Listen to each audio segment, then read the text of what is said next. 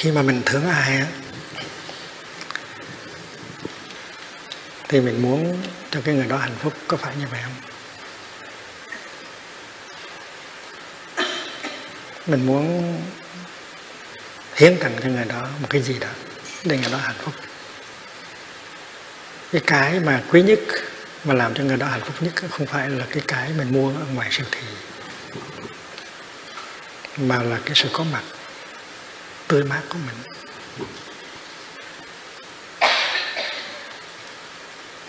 Thương nghĩa là có mặt cho người đó.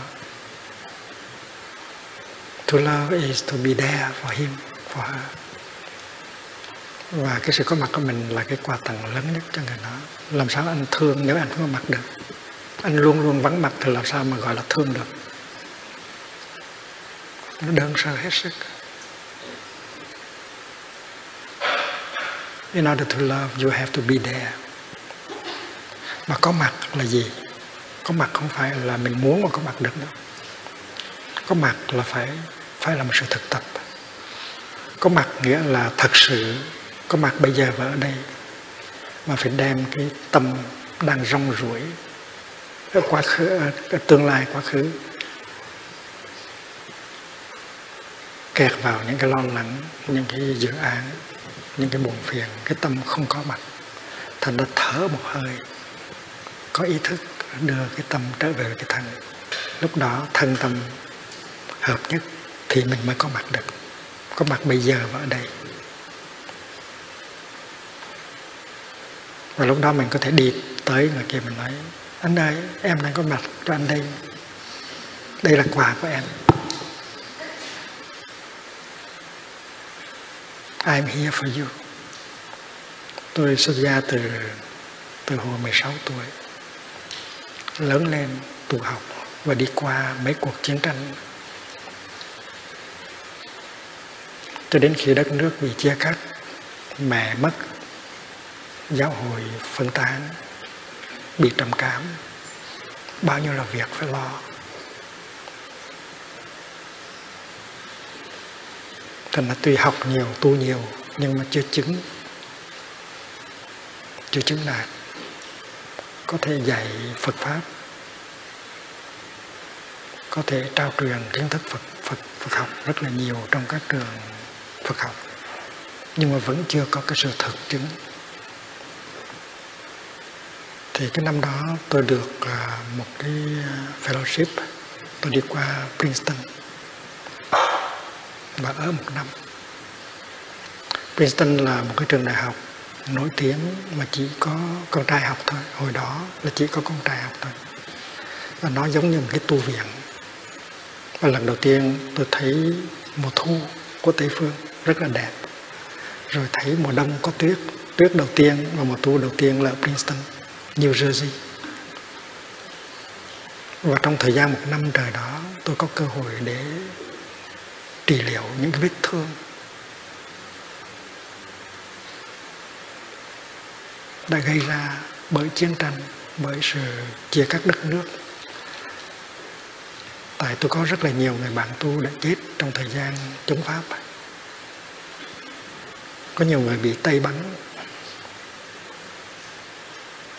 Và trong cái thời gian hơn một năm ở Princeton thì có cơ hội đi thiền hành, có cơ hội ngồi thiền có cơ hội chiêm nghiệm, có cơ hội chữa trị những vết thương.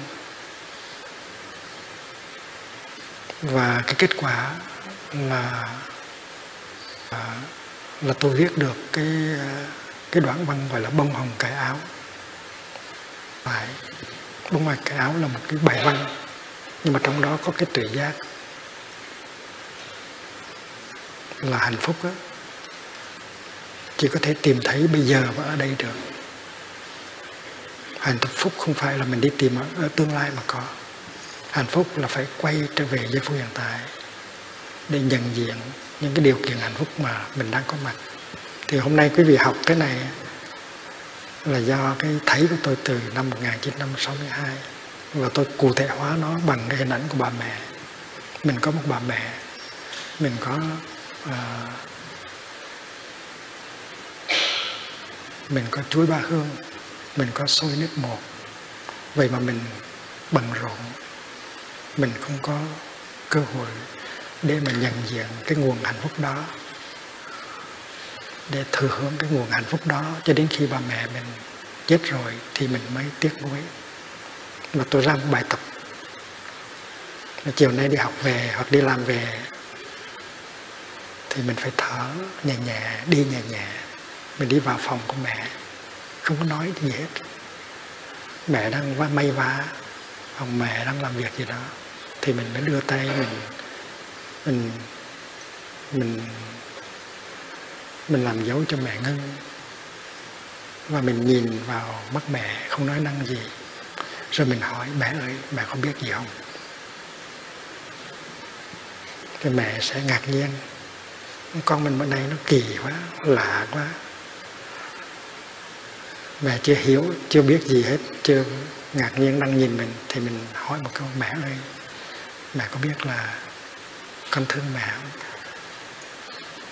Con rất là trân quý sự có mặt của mẹ. Đó là cái sự giác ngộ.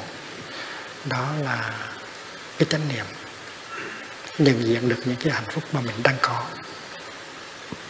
Nó đơn sơ hết sức, nhưng mà đó là tiếng đại bác đầu tiên của cái pháp môn chánh niệm mà hiện bây giờ thế giới đang thực tập theo. Không cần trả lời, chỉ cần hỏi câu đó thôi. Mẹ ơi, mẹ có biết là con thương mẹ không? Mẹ có biết là con ý thức rằng mẹ là một nguồn hạnh phúc của con không? Và từ đó, nó phát sinh ra những cái cuốn sách, những cái bài thuyết pháp như là cuốn pháp là học sơ tỉnh thức. Chỉ dạy về chánh niệm và cái pháp môn này nó có khả năng trị liệu và nuôi dưỡng cho mình. Tại vì nó đã có khả năng trị liệu và nuôi dưỡng tôi.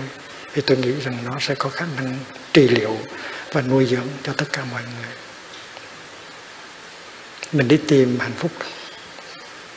Nhưng mà mình đi tìm ở tương lai, tại vì mình tin rằng hạnh phúc chưa chưa có mặt trong hiện tại nhưng mà nếu mình thở một hơi có ý thức và đem tâm trở về với thân và an trú trong giây phút hiện tại, thì mình sẽ nhận ra rằng mình có quá nhiều những cái điều kiện hạnh phúc. Mình rất là may mắn hơn rất nhiều người. Và tự nhiên mình chế tác được hỷ, chế tác được lạc rất là mau chóng. Hạnh phúc có liền. Nó đơn sơ tới như vậy. Và ai cũng có thể hiểu được, trẻ em cũng hiểu được và nếu có chánh niệm, tức là có cái năng lượng nhận diện hạnh phúc đó, thì mỗi bước chân đều có an, mỗi bước chân đều có lạc, mỗi bước chân đều dẫm lên tình độ. Không cần phải đi tìm đi tìm tình độ phương tây hay là phương đông. Mỗi bước chân dẫm lên thiên quốc, không có đời chết rồi mà đi vào nước chúa. Thiên quốc tình độ niết bàn tất cả đều có mặt trong giây phút hiện tại. Đó là cái cái mình tìm thấy. Là nếu có niệm có định thì mỗi bước chân dẫm lên niết bàn, dẫm lên tình độ in lên cái dấu ấn của hí và của lạc.